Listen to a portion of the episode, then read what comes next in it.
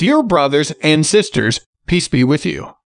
Today's devotional scripture is taken from Colossians chapter 1, verse 1 to 14.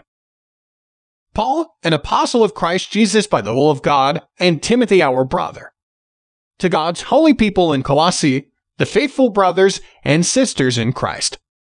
Grace and peace to you from God our Father.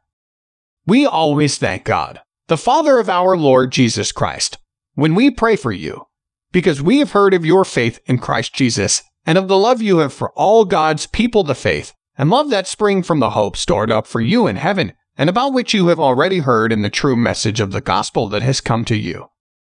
In the same way, the gospel is bearing fruit and growing throughout the whole world, just as it has been doing among you since the day you heard it and truly understood God's grace.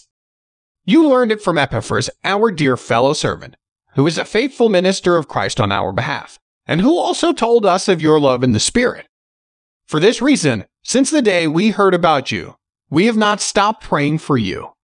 We continually ask God to fill you with the knowledge of His will through all the wisdom and understanding that the Spirit gives, so that you may live a life worthy of the Lord and please Him in every way, bearing fruit in every good work, growing in the knowledge of God, being strengthened with all power according to His glorious might, so that you may have great endurance and patience, and giving joyful thanks to the Father, who has qualified you to share in the inheritance of His holy people in the kingdom of light. For He has rescued us from the dominion of darkness and brought us into the kingdom of the Son He loves, in whom we have redemption, the forgiveness of sins. Let us pray. Lord God, help us to see the needs of others and to be loving neighbors to them. Amen. Love the Lord your God with all your heart and with all your soul and with all your strength and with all your mind.